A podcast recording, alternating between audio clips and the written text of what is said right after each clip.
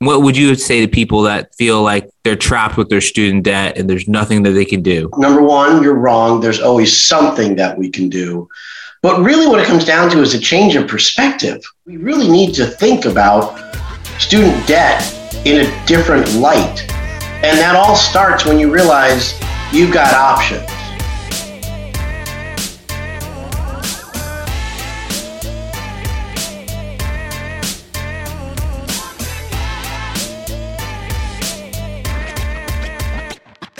Hello, hello. Welcome in to your favorite podcast, The Free Retiree Show, your go to podcast for all things career, money, where we help you avoid the big mistakes and where we learn from people that have done amazing things. I'm your host, wealth manager Lee Michael Murphy. I'm alongside Silicon Valley vet and interview coach, Sergio Patterson. What is up, everyone? How you doing? Welcome into a money management edition of the Free Retiree Show. For today's episode, we have a wonderful topic. We've had a lot of people request this, and we're going to be talking about how to overcome student debt. So, Sergio, your friends, my friends, family members, loved ones, student debt, what's your thoughts on this?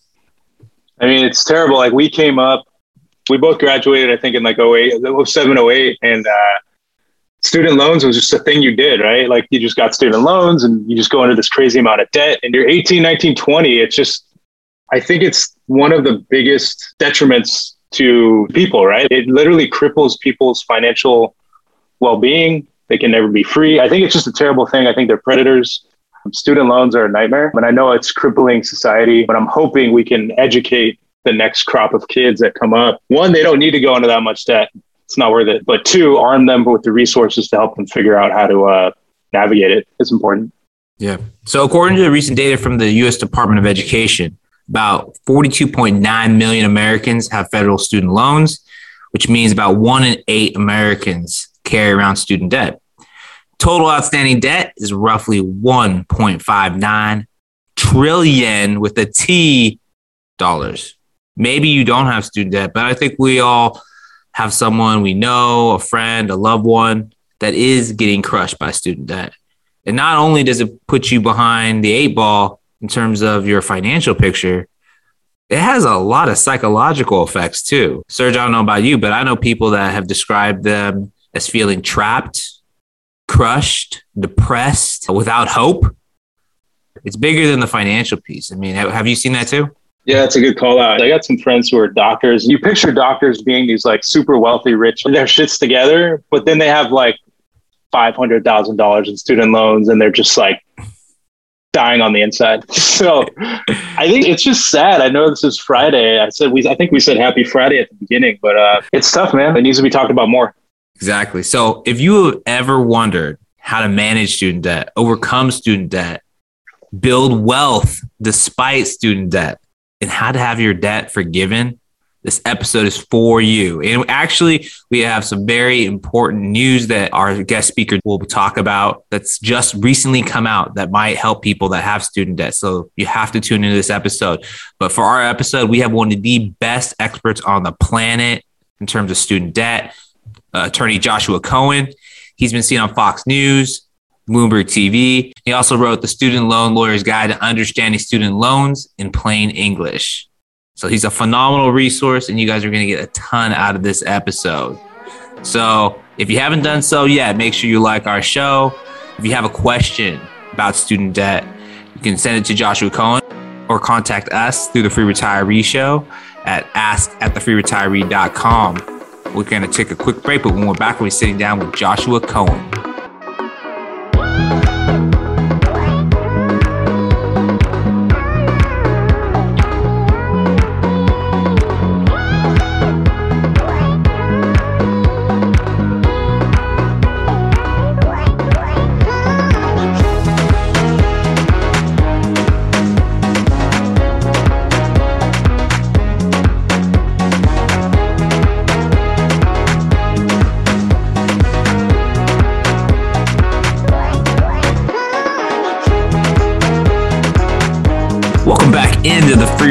Show. We're sitting down with attorney Joshua Cohen. Joshua, how are you doing this morning? I'm doing great. Thank you, Lee. Yourself? We're delighted, man. We have you on here. You're a world renowned expert on this topic. And uh, student debt, man, it's uh, one of those things that it seems to plague almost everyone. And uh, people feel lost, despair, like we were talking about in the beginning. But what would you say to people that feel like they're trapped with their student debt and there's nothing that they can do? Number one, you're wrong. There's always something that we can do. But really, what it comes down to is a change of perspective. And I'm not saying I want to, you know, take your student loan bill and doodle it up with flowers and stuff and make it look better. I'm talking we really need to think about student debt in a different light.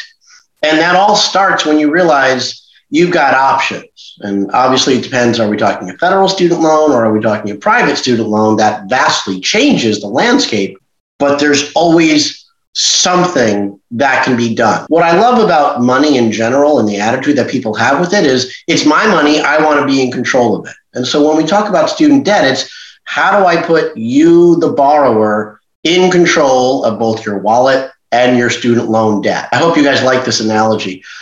I compare student loan debt to being on the Titanic. The sucker's going down whether you like it or not. And you can have two different ways of looking like, oh God, I'm going to die, which is how the majority of us look at it. Or, you know what? It's going to take three hours for the boat to sink. I'll sit on a deck chair. I'll enjoy the view. life raft over there. I'm going to head out over to it. And it's different with federal loans. Actually, have a life raft. They've got a, a safety net. Private loans, wow, that's going to be really cold water. But you know what? You're not the only person in there. And hopefully someone's going to show up and realize we better do something. The thing's going down. So, yeah, it's the Titanic. There's the iceberg, but we can do stuff. It's perspective, right? Like with everything. That's exactly it. It's perspective. Yeah. You know, uh, and I, not to quote the '80s, but you know, I'm I'm not just the president. I'm a client too. There you go. Love that. So, so Josh, I mean, we've always been told that there's nothing you can do when you have student loan debt. It, it is what it is. It's not like credit card debt or you could get rid of it. Student loan debt, it's there forever. It's going to plague you for the rest of your life. So if you did it when you were young and dumb and racked up all this debt, you're screwed. And you're saying that's not exactly true. It's absolutely not true. So parsing it out, federal versus private. Federal loans, we have options. In fact, we have nine different payment plans. So what actually happens with federal loans is we get analysis paralysis. We're looking at nine plans and we barely know how to use a calculator, especially if you're a lawyer. That's why we went to law school. We don't. Do oh, that. attorney Matt, yeah, all the way. but but really, it's okay. You've got nine different payment plans. You've got servicers that are supposed to help you. FYI, servicers have no obligation to help you. Their obligation is to make sure you don't fall off the ship, fall off the track, to make sure you don't default. It doesn't matter how you do that, which is why they're happy to give you a forbearance when you call them. Hey, I can't pay. Would you like a forbearance? Okay, fine, check done. That's not a long term solution. So, with these nine payment plans, we've got four of them that are regular amortization, just like when you buy a car, you expect to pay the car off. Those four, you've got either a 10 year term or a 25 year term and within those, you can do a graduated payment plan where it starts low and steps up. So you got a 10 year graduated, a 25 year graduated. Now, the average undergrad graduates with about 32,000. Want to know why? That's the most they can have. Let's face it, if you're in a store and they say, take as much as you want, what do you do? You fill up the cart. Mm-hmm. We go to undergrad, yeah. we fill up the cart, we get 32,000. If you go for five years, you might get a little bit more but you get about 32,000. 32,000 payable over 10 years. That's not so bad. That's a car loan. And luckily, cars can't be financed for 10 years because most of them don't last 10 years. But your loan, you get 10 years. Not a big deal. My undergraduate's not the problem. When you go to grad school and you can borrow 20,000 a year, mm-hmm. that means as a lawyer, you're coming out with 60,000 just for law school. As a doctor, you're coming out with 80,000 just for that plus the 32 you borrowed for undergrad. You're getting close to six digits. Now it becomes a problem. Are you going to pay six digits in 10 years? Most of us are not. So then we look at the other five payment plans. They're called IDR, income driven repayment. Ready for the five? Why five? Because Ed likes us to have choices. I have no idea. We have income contingent repayment, which has been around since the 90s. Most people don't know that. You've got income based repayment, came out in 2009. You've got pay as you earn, came out under the Obama administration in 2012. Then you've got new IBR, which is like new Coke. They couldn't think of a better name. and that came out in 2014. It's only for people that were in school in 2014 or later. It's class of 2018 or later. So most mm. of us don't have it. None of us here do. And the last one that came out, December 2015, was called REPAYE, Revised Pay as You Earn. Almost anyone can have REPAYE. So the point is, you've got five different plans that are income driven, which means it's based on your family size and your adjusted gross income. Now, if you're self employed, you know how to control your adjusted gross income with your profit and loss statements, with your write offs, with the CPA who does this for a living or a financial counselor. Mm-hmm. So there are ways to make this all work. The whole point of IDR is it's always flexible based on where you are. The funniest comment I ever heard from a servicer oh, this person doesn't make enough money for IDR. What? No, no, no, no. That's backwards. The whole point of IDR is because you don't make enough to pay an amortization. If you're unemployed, your payment is zero. If your income is small based on family size, you can have a zero dollar payment. So let me ask you this question How do you default if your payment is zero? Did you forget to send your check for zero dollars? No. It's because one of the problems with IDR, it has to be renewed every year. And if someone forgets to renew it, boom, you're put back on the 10 year plan and now your payment went. It's why a lot of my senior folks default. They didn't realize they had to renew, they forgot they had to renew. Something happens there. Seniors are the ones that annoy me the most. I think that's just like in general, right? In life. the circumstances that they're in annoy me the most. Okay. Most of the seniors that I have are, quote, living on Social Security, and I don't know how one does that. And now, when they default on their loan, the government takes 15% of their Social Security. What happens when you take 15% away from nothing? You have even less than nothing. Mm-hmm. And yet, we know that their regular payment is zero. How did these people default? It is indicative of a system that has failed them. So, okay, I went a little tangential there. But the point is, no, it's, it's you got nine different payment plans. One of them should work for you. Yeah, I was curious. You mentioned the system, right? Like, I know your job, right? It's a good thing. Like, you're in business, you're helping these people in, in those situations, they're hiring you as a lawyer. But what about the system that's been created that has been detrimental to the people? Like, how do we what are your thoughts on that? It's hard to fix a system, but what can we do to help young people not get in these situations? So it's one reason I wrote my book. And, and the book had been in planning for a long time. In fact, I wrote it over many, many, many years because I could never sit down to actually write it. I wrote it during my few plane trips whenever I was teaching a workshop. That's when I wrote it. And really, the whole idea was student loans really is a DIY system. You should be able to do it yourself. In fact, the Department of Education on the website says you don't need to pay for professional help. Actually, you do.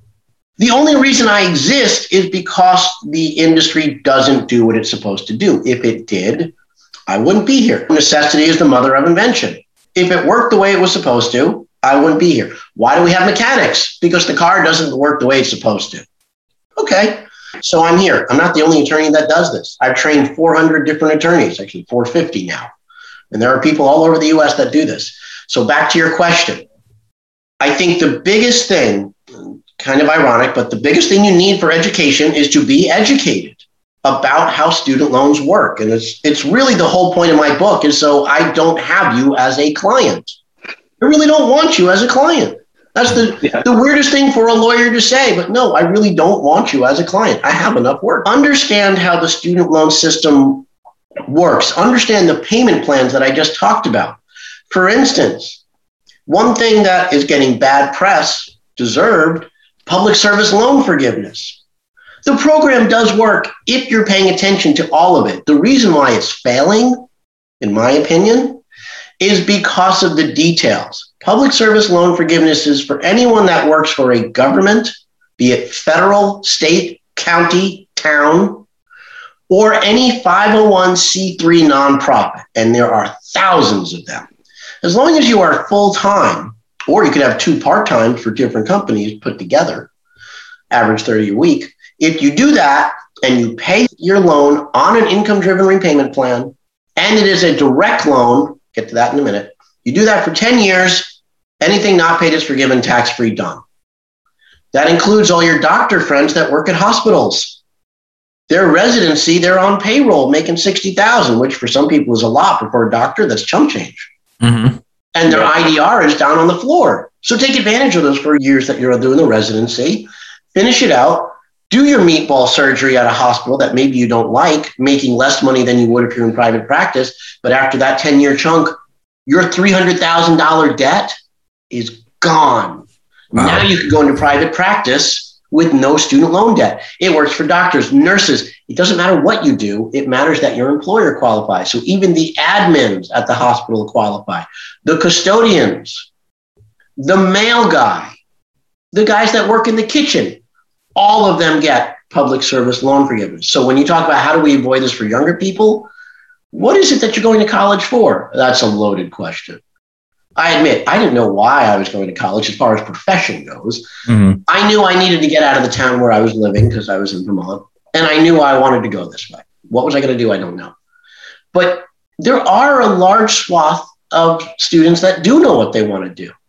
Learn how that career trajectory can affect your ability to forgive your loans early. If you're going to be a public school teacher, 10 years, your loan is done. There should be no question there. You want to be an administrator at a school, that still counts because public school is, is government. You want to do nonprofit work. You want to be a social worker. I love social workers. They have to have a master's, which means their loan balance is $150,000 for a $40,000 a year job. It is a thankless job. We all know that. But if you do what you love to do, and in 10 years, that 150 is forgiven, doesn't that make life better? To know that there's yeah. a pot of gold at the end of the rainbow. Yeah. And you're doing what you love to do. If there's one thing that I tell people, I understand student loans suck. No one knows more than I do. You got to do what you love doing. If you do it just for the money, now it becomes even worse because now you're working for the money and you're never going to pay it off and you're on this track and if you're not doing public service loan forgiveness, these IDR plans, income driven, come with a 20 or 25 year. That's a long time to work a job that you hate, just so that at age 45 or 50, now you're done with the loan. You can enjoy what, 15 years of work before you retire? That's hell. That is not what student loans are for. In fact, I always say we go to school to learn. We took out loans to live. We don't live to pay the loan. Yeah. Josh, love it. Just thinking back, I think what you're getting at is that education piece, right? When you're 19, 20, 7, whatever, 21, like really understand what am I signing up for? I know back when I did it, I had no idea. I just signed the paper. And I think that's what a lot of people do. And I think what you're saying is like, do some research, right? Yes. And know, and what, know what you're signing up for. Right. And this is actually a great segue, whether you meant it or not, into private loans versus federal loans. I'm not saying I like any debt and this line that, oh, federal loans are good debt. What is good debt? Unless you're leveraging it and making interest to pay off the, I'm not getting there. It's not what I do. It is better than private loans because I talked about those payment plans that are flexible. You can have forgiveness. Federal loans, you can get them out of default. If you mess up and it screws up and you get charged off or it goes, goes sour, federal loans by law, you can rescue it. Can't do that with anything else except for maybe a mortgage and the whole TARP program, which I don't even know if that's around anymore. But you can't save your car. If you're six months behind on your car, what's happening? You're waiting for the repo man. You're six months behind on your credit card, you're waiting for a settlement, or you're filing a bankruptcy, or you're just letting it go. Federal loans, yes, they chase you until you die, but you can resurrect it at any time, get onto that income driven repayment plan start that 10, 20, 25 year clock. I mean, imagine rescuing a loan at 50 and you're a public school teacher. You can still be done with the loan by 60 and still retire debt free. That's a win. Private loans don't have anything we just talked about. They have two payment plans. pay or don't pay. It's not an option. That, that I mean, that's a gun to your head, really. It's pay or don't pay. What makes private loans so dangerous are two things. One, they have bankruptcy protection. If you file a bankruptcy with a private loan, you're probably not getting it discharged on the spot. There are some case laws I want to bring up in a minute. Please remind me, Lee. But the vast majority of private loans are not dischargeable unless you fight it. The second problem with private loans is many times because you're 18, 19, 20 when you get the loan, what do they want? A cosigner. Who's the cosigner? Mom or dad. Dad.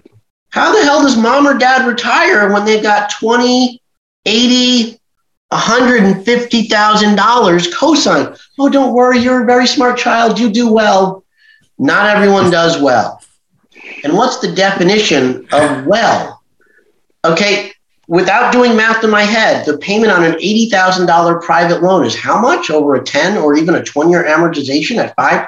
If you're lucky, 5%. I've seen people with private loans at 13%. Oh, wow. And uh, okay, so you've got a cosigner, so you're bringing your parent down. So even if you land a job at 60 or 70,000, what's the payment on, on even a $50,000 loan? That's a lot. And if the student can't make the payment, where are they going? They're going to the cosigner, mom or dad. And mom or dad says, but I'm trying to retire. Or worse, I'm already retired. I'm on Social Security. That's good. Social Security is untouchable for a private loan. But you've got this headache. And what does your credit look like? Because if they're not paying it, you're not paying it, you now have bad credit. But I didn't even go to school. No, but you signed up. Here's the analogy I use for private loans. Okay, this is extreme because of what I see. My clients average seventy-five to one hundred fifty thousand dollars in student loan debt on average. I see way more. I see a few a lot less. Think about. Okay, so, so let, me paint the picture when we go to school as a freshman, we're given some federal loans, $5,500. What does that buy? A textbook? Two textbooks? And you're given some grants and some work study. And then you have this huge budget. And the budget, which is room and board and health insurance and transportation, all that stuff, could be upwards of 50, 70, 80,000 a year. And your federal loan is 5,500 okay, well, maybe your parents are doing okay and they pay a part of it, but maybe they need a private loan. It's not unusual to see a private loan for 10 to 20,000 a year. That doesn't sound bad. But it takes you four years to get your bachelor's. Multiply that 10 by 20 by four. That means you're spending 40 to $80,000 on average. Now ask yourself this question. Would you buy your 18 year old an $80,000 Mercedes?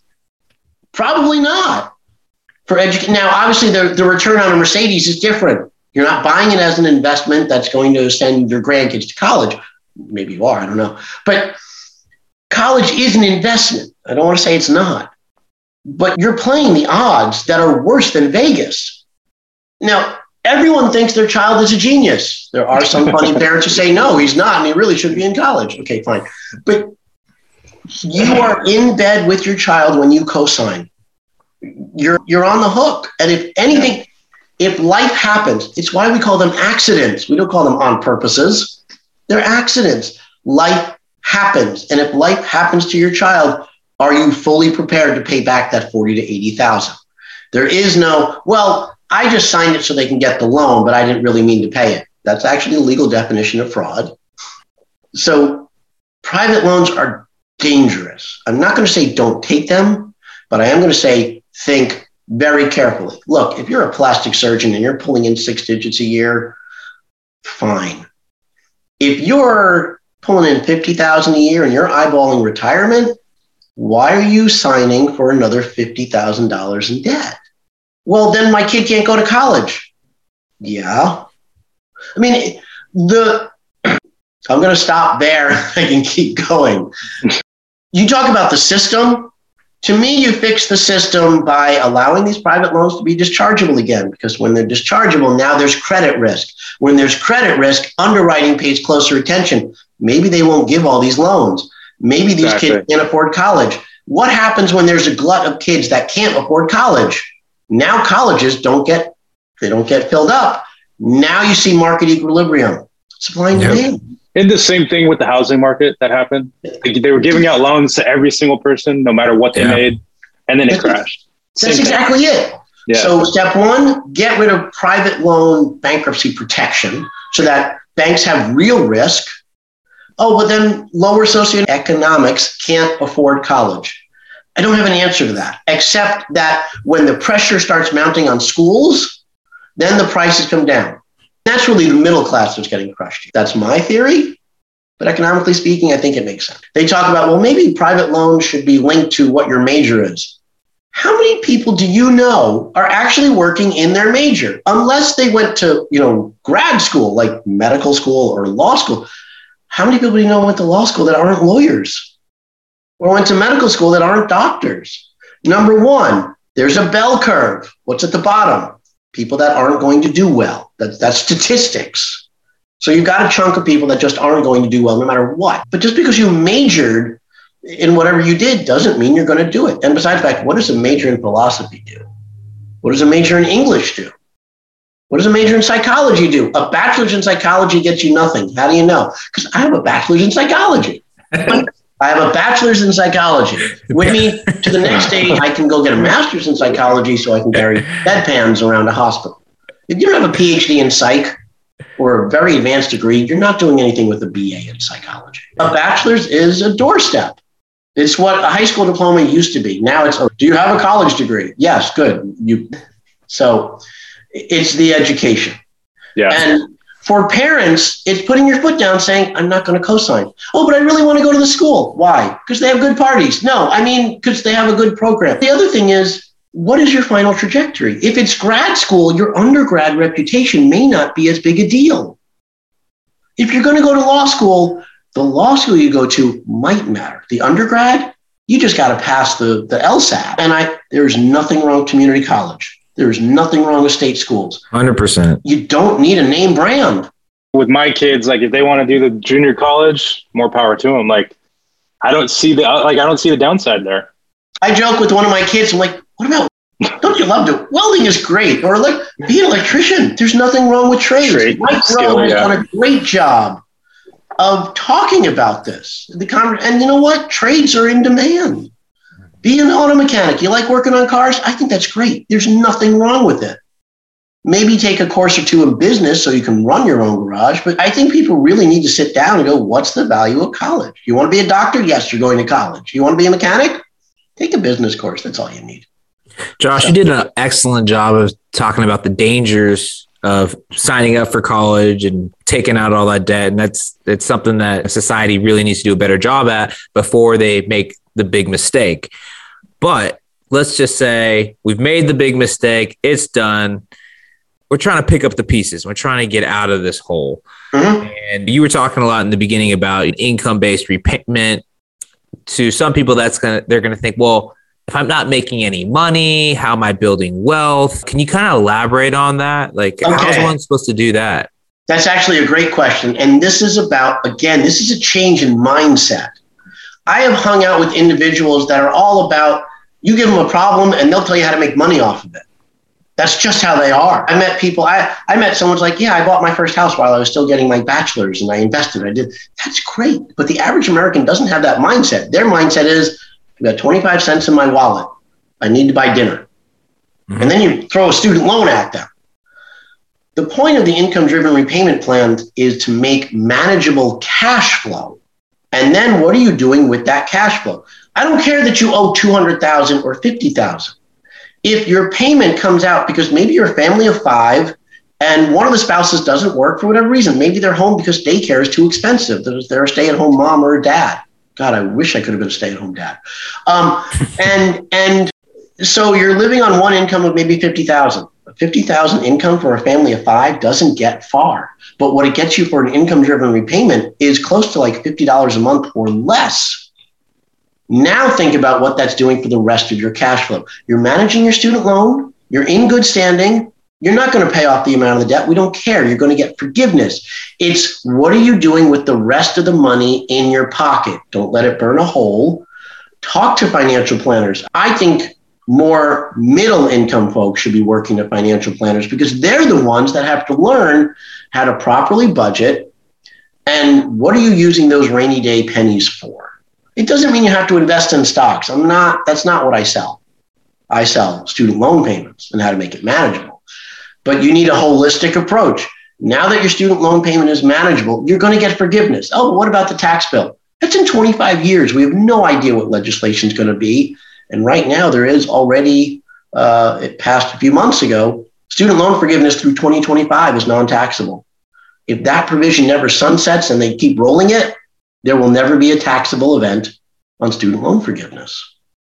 But a financial planner can look at this and go, worry about that later.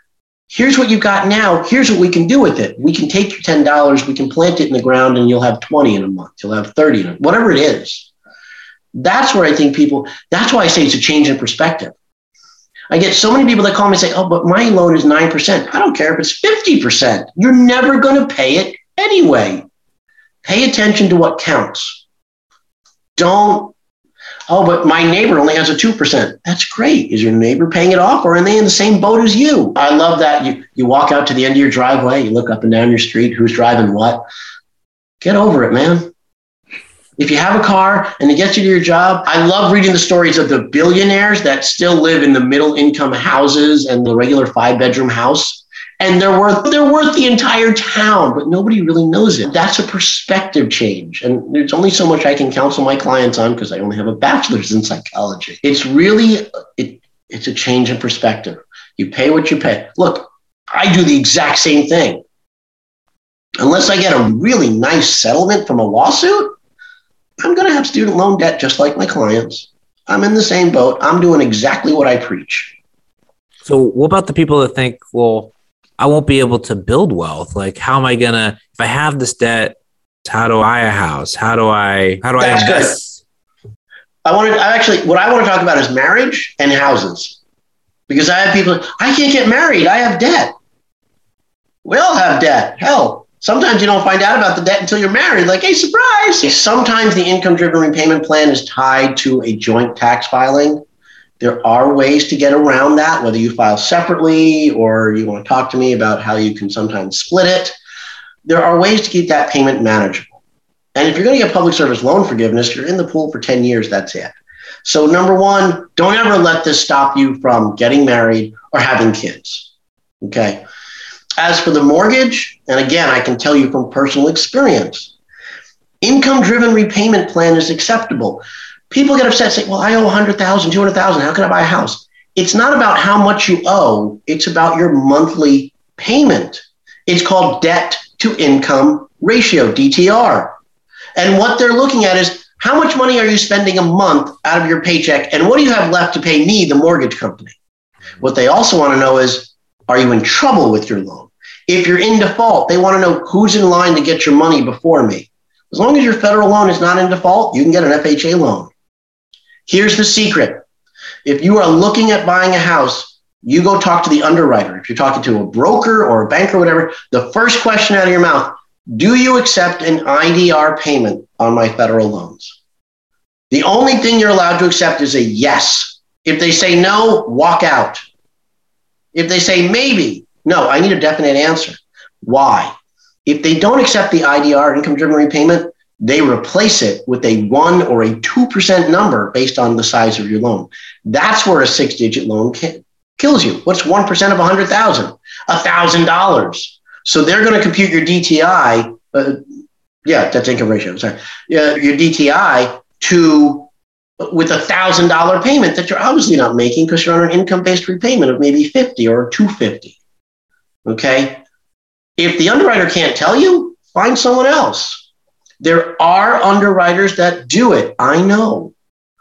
FHA programs accept an income driven repayment. The only time an income driven repayment is a problem is if your payment is zero. They don't like zero. You got to pay something. Mm-hmm.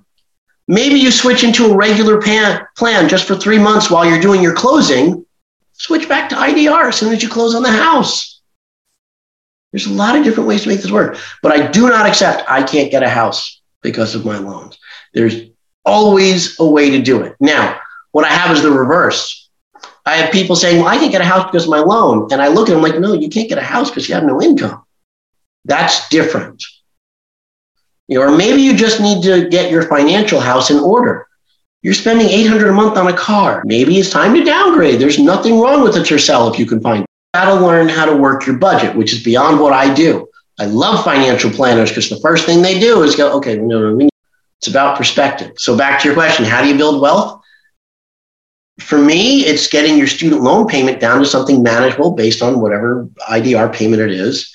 Increase your cash flow and then talk to a professional about what do I do with this free cash? Is it pay down my other debt, snowball methods, pay off a car? What are we doing? Insurance shopping, yada.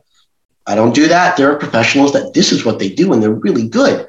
When you can go into that professional and say, hey, I shrunk my student loan payment down to 100 a month or whatever it is, their eyes bulge because number one, they've never heard of this before. And number two, they know you're working it. So yeah. that's it. Yeah. But it all starts up here. It's all perspective. Yeah, it, I love what you're doing, man, because it's like we've always been told, like from all these gurus, they're like, oh, you got to get that student debt down. If you can't do it, your life is ruined. You will not have a life. You will not make any wealth. And I'm all about like if you can get if it's a manageable number, you can kill it in a short amount of time frame, do it. But yeah, that's just not the reality. That's just not the reality anymore. With you see all these kids that are coming out of school now and what they're paying, it's like, man, you have to think outside the box. You have to be smart. And yeah, debt. We all think debt it's going to ruin your life, but that's not true. If you think critically, like Josh is saying, and think outside the box, there's ways that you can still accumulate wealth and make have a very fruitful life, even with the student debt. It's actually funny. I find that the people that have a problem accepting the income driven repayment uh, plans are those that are financial savvy. Because who in the world would accept a payment that's negative amortizing, that's less than your interest? Think about that. We're all business professionals. Would you loan your friend $100 and say, listen, just pay me back a nickel a month, nickel a year? And after 20 years, I'll just write it off, whatever you haven't paid. Who in their right mind would do that? Because the loan is supposed to be an investment for the lender. Mm-hmm. Granted, there's a philosophical thing, should student loans be that? But but the idea that we allow millions of borrowers to pay less than interest is so indicative of a failing system. That nails it right there. Any business person going, who did this? Congress, the opposite of progress. Okay. But if you really want to think about building wealth, this is how really wealthy people do it. They don't always pay off their debts, they leverage the debt. If you could borrow money at 2% and get a 5% return, you don't speed pay the 2%. You use the money to get your 5% return. Now, granted, student loans have a higher interest rate, but don't look at that. Look at what is your IDR. Now you're getting a very small percentage really to leverage that debt. You could be leveraging it by paying down your credit cards, paying off your cars, or maybe invest. I, I don't say that. I think you should be paying some of your loan back, but as a self employed person, they've got the biggest ability to leverage debt. That's why I say talk to a financial professional when you, after you handle your loans. So Josh, I wanted to kind of put a scenario out there. I know we talked about some of the ways that we can get the debt forgiven if you're working for a nonprofit, public system, but let's go to the person that's not in that sector. Maybe they're on the private side, they've worked for a company their whole life and they did the IDR, maybe they came out with a couple hundred thousand dollars in student debt they were able to put their money towards investments, buy their house, and they actually fast forward 30 years down the road, they have good amount of assets. What does their student loans look like at this point in time, though, if they've only done like the income driven repayment plan? It's hard to say because it's all based again on income and family size. So if they were making six digit salary, they probably had a sizable income driven payment. It might have been three to 500 a month, it could be more. It's all relative to the size of their loan as well. After 25 years, which by the way hasn't happened yet, the forgiveness started in 29. Well, plus 25 is 2034. We're still 13 years out. It is supposed to be an automatic for forgiveness. So, uh, so what does it look like? Hypothetically, I've been looking at some people where they've been on an income-driven repayment plan for $200,000 and they're going to have 300,000 or 350 at the time of forgiveness what really all hinges on is legislation and uh, is it going to be taxable? If it's not taxable, then the answer is it's going to look like zero. It's going to look like a big old donut. That's a win.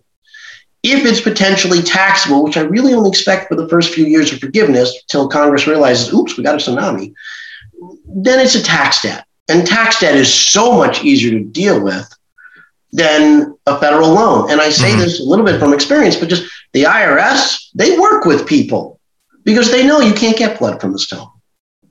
Now, if you're hiding assets, you're in trouble. I don't want to work with you. But you know, if if you're the common American and you did your time and you owe a tax debt, which you didn't expect, but it happened, you can work with the IRS on it. Here's a secret, which isn't so secret.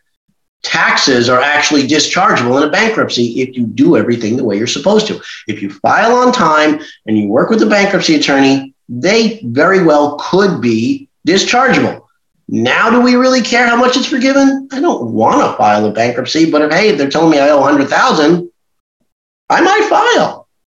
And you still get to walk into retirement debt free. Your credit isn't ruined by bankruptcy. In many cases, it's actually better. You don't owe anybody. I mean, that's a philosophical debate too, but yeah. you know, and I'm not advocating that people rush and file bankruptcy. But if you don't mind, I'm going to use this as a quick segue about some very recent news. A bipartisan bill was proposed in the Senate that would allow federal student loans and even some nonprofit loans to be discharged in a bankruptcy if they have at least 10 years of payments. Now, imagine you're on an income driven repayment plan and your employment just wasn't working, so you're paying zero or maybe $50 a month for the past 10 years. You'd be able to file a simple Chapter 7 and walk out with no student loan debt. That's a huge win. It's bipartisan, it's got legs, it's got big names behind it. If you're listening right now, call your congressional representatives and tell them to back it up. This is a win. Well, what if I don't want to file bankruptcy? Then you have income driven repayment. I do not expect people to rush to bankruptcy to get rid of their loans. Bankruptcy has implications. If you want a home, maybe bankruptcy doesn't work. Maybe it does. Maybe you need to save your home too. But for me, this is a bonus. This isn't a draw into bankruptcy a little bit. It's more of, hey, I'm here anyway. I'm saving my car. I'm saving my house. Oh, we're going to get rid of your federal student loans too. I don't know how many people actually have 10 years of 10 years of repayment on their student loans. So, but that bill is is out there right now. The Judiciary Committee has put it forward. So that looks like it's going to happen. There's also a separate bill that has been introduced that would allow private student loans to be dischargeable in bankruptcy. You put those two together, you got a powerful fix. What's also interesting and might be a small hangup here in that bankruptcy bill for federal student loans, the colleges have skin in the game. If the student, and I don't know the full text of it, if the student shows that they didn't quite make a return, the school actually has to pay back a little bit of the money. This adds accountability to the schools. Now, I'm not going to get into the larger debate of it because I also haven't read the text. That part might be sliced out. We don't know. But the idea that it's bipartisan, student loan discharge, that is huge. They haven't been dischargeable since 1998. Been what, 23 wow. years? How long did these bills take to go through? I'm not very familiar uh, with the, the speed of which these bills are pushed through. Our so Congress. I'm a little older than you, and there used to be a program called Schoolhouse Rock. just a bit. okay, so this is coming out of Judiciary Committee, and then it goes to the floor, and then it goes to the House Committee, and then it goes to the floor. And off the top of my head, 60 days, 90 days. But that depends if it's a bill that they want passed or they don't. I think there is going to be some lively debate, but again, because it's bipartisan with some big names backing it, I think it's got legs. I think it'll pass.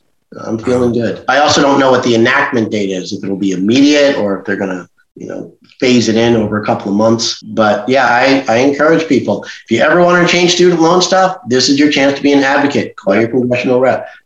Just tell them the bankruptcy bill to allow student loan discharge. That's it. I don't have it in front of me. Josh, uh, when does someone reach out to someone like yourself? When did they need to reach out to a student debt lawyer? Was that right time? It's hard to say. I prefer that people reach out to me before they go over the cliff. Like, oh goodness, a payment's coming due. I can't afford it. Now's the time to call. It's like medicine. It's preventative medicine. Do you? Most people don't call the doctor until they're sick or they're hacking up blood or whatever it is. And that, that, yes, that's a good time to see me. But if you can feel it coming on and you know it's the flu and time to go get a flu shot, I'm kind of the same way. I mean, my office works like triage. It really does. It's okay. Are we in default? Are we in good standing? Do we have a payment plan? Is there a cosigner? What is it? If you are concerned about your payments, whether you're in default or not, that's a good time. If you're curious about public service loan forgiveness, if you're even entertaining the idea and you want to know the facts, that's a good time to call. It's really if you've got a question, and I entertain questions via email. I don't like to set up an analysis because I charge for them.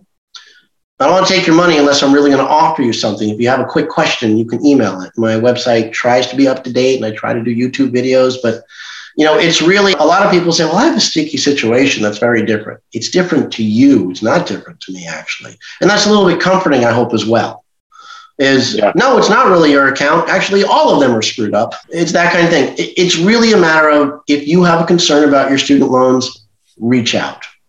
Because what, what about for the student who's like just starting out? They haven't signed anything. Do you have a program or for that person who just wants, is this the right thing for me to do? Should I sign the dotted line on this thing? I don't do a lot of pre college counseling, but I'm happy to do it. And I really like it when it's both the kid and the parent. I like the kid being responsible, but I like the parent to also hear so it's not, you know, telephone through their kid. I, I'm not going to say no to a private student loan, but I am going to caution you I have an MBA, so I know how to use a calculator. So I'm happy to run those numbers with people and go, yeah, it's only 10 now, but it's 50,000 when you're done. Plus you're talking about grad school. Oh, by the way, a lot of private loans don't allow a forbearance while you're getting your grad school. How do you pay a loan while you're in grad school? Oh, yeah. that's what mom does. She's the cosigner. And mom's going, wait a minute. No, I'm not. These are the things that we talk about. So I'm happy to do that. I am debating actually bringing a, a pre-college workshop where it's just general information so people know because the more you know.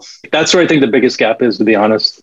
Mm-hmm. just education early on. you know i'm hoping the book you can read even if you're not in the pool it'll save you from falling in. So. Well for the people that are thinking about getting a student loan i would just say reach out to josh. You're very reasonable in what you charge and the value that you bring. So you, uh, these are decisions that could impact you. You want to get all the facts and you want to deal with an expert. Don't do it yourself. That's just my take on it. But Josh, how can someone reach out to you? How can they get a hold of you? So you can find me on my website is www.thestudentloanlawyer.com or you can email me directly at jcohen, C-O-H-E-N, at thestudentloanlawyer.com. Again, I also have YouTube videos on my website that uh, folks are welcome to look. I've got a Facebook page, lots of different ways to reach me. I always suggest going to the website first because you may find your answer there and not need to pick up the phone, but everything you need is through the website. Josh, thank you for coming on our show today, man. Thanks for giving us hope and clarity in a world that we thought that was only despair. You've changed our perspectives and given the listeners some amazing info. Thank you so much, man. Well, thank you for having me. I appreciate it. You've been listening to the Free, Free Retiree Show. So long for now.